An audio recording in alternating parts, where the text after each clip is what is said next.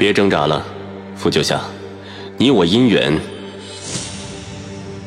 断了。只要没有回到五百年后，这姻缘就还有救。回到过去，找回当初爱上彼此的初衷。欢迎您收听精品仙侠剧《和离》，演播：一颗小青藤，司徒小魏，后期制作：咕咚。第七十七集，我收紧了抱住谢卓脖子的手，他没有察觉，依旧带着我在寻一条出路。邪祟都在针对谢卓，他身上肯定有比不死城更大的秘密，他过着比不死城中的人更加隐秘和危险的生活。这样的生活，谁都知道，不该有牵绊的。那个曾将我抓出昆仑的蜘蛛邪祟就笑过谢卓，说他给自己找了个弱点。那时我不懂，现在我懂了。一个被埋在谷里，只知道昆仑一亩三分地的我，是不该跟这样的谢卓扯上关系的。但在我飞升渡劫失败的时候，他还是拿他的血救了我，与我扯上了关系。他分明在那时候。就喜欢上我了吗？我在这五百年里，一直想从他嘴里寻求的答案，他其实早就用行动告诉我了，只是他自己也不知道。正在这时，谢卓斩杀了面前的邪祟，忽然之间，远处一支羽箭射来，羽箭径直穿透了邪祟的身体，要射向谢卓的脖子。而此时，借着手中的剑却已经挥向了另一个邪祟。我几乎是下意识的一抬手，直接把射向他颈项的羽箭握住。我松了一口气。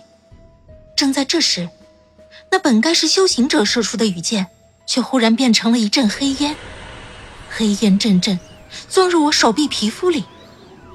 我皮肤上的黑色经络瞬时变得汹涌起来。我抬眼看去。远处一个高高的房梁上，正趴着一个人。那个人仿佛是修行者，身上也丝毫没有邪祟之气。他甚至很温和的对我笑了笑。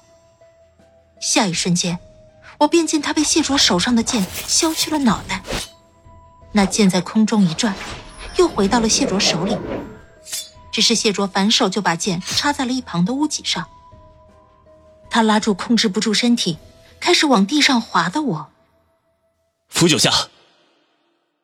我望着他，只觉奇怪，为什么之前就没看到他眼中有那么多的惊恐与慌乱呢？我努力想睁大眼睛，我好困，真不是时候。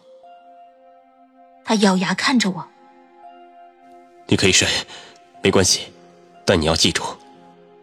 他几乎一字一句的叮嘱我：“梦见什么都不要怕，别畏惧。”他说着，我就觉得他看起来比我害怕、畏惧多了。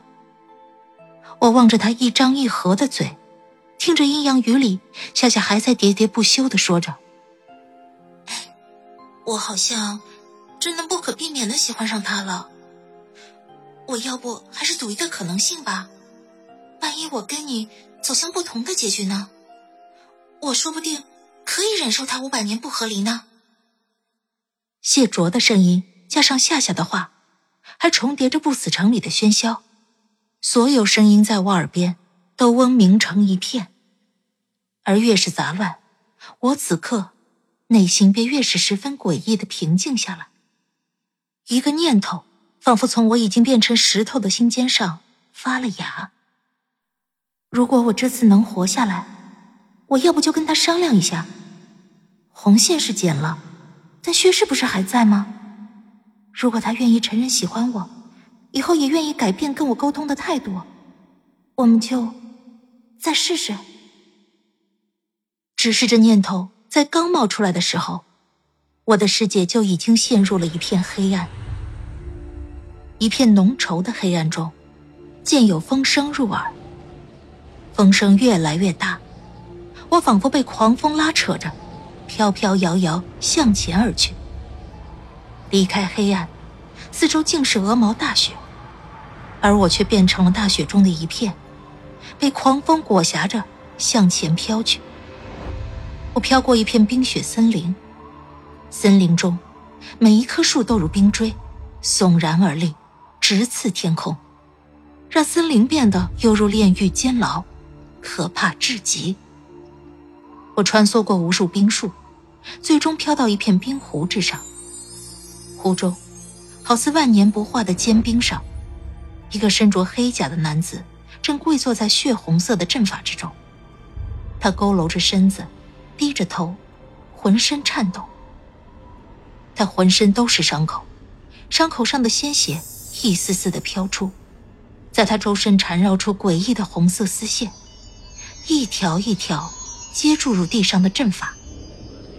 他口中呢喃着阵阵咒语，咒语邪异，宛如佛语，又好似魔咒。明明只有他一个人在吟诵，却使得整个冰雪森林都在震颤。赵武主神出此机缘，仙无永生，甘奉永劫。随着他的咒语，像丝带一样缠绕在他周身的鲜血流速越来越快。起！伴随着男子最后一道声音，他脚下的阵法散发出诡异的猩红光芒。下一瞬，地上阵法发出一声嗡鸣，宛如晨钟震动。一声声，一阵阵，带着节律，宛如海浪，层层荡开。一颗极小的，仿佛沙粒一样的黑点，从阵法之中升腾而起。随着它的升起，周遭气浪越发汹涌可怖。在那光点彻底离开地面的时候，气浪犹如巨大的海啸，澎湃而出，将四周所有摧枯拉朽一般的毁去。雪雾翻腾，变为白色的蒸汽，所有雾霭退去，在白雾之中，只有一点水滴大小的黑色火焰，在空中漂浮、燃烧。而召唤出这黑色火焰的男子，已经在刚才的气浪之中被刮去了浑身皮肉，只剩下一具枯骨，以虔诚祭奠的模样立在原处。黑色火焰安安静静地漂浮在空中。不片刻，火焰开始震动，震颤之中，地上的黑色阵法升腾出黑色的气体，再凝聚为丝线，钻入了那具枯骨之中，以诡异之态缠绕枯骨，直至搭建了枯骨上的经络、内脏以及皮肉。他将这个男子复原了，而与方才不同的是，这个男子。皮下经络皆非血色，而是变成了一条条黑色的经脉。他的眼睛也已经被染成了一片漆黑，是邪祟，却并非一般的邪祟。无主好意，这个名字一出，便有钟声撞入我的耳中，令我神魂皆震。亲爱的听众朋友，本集已播讲完毕。感谢您的收听，欢迎订阅，我们精彩继续。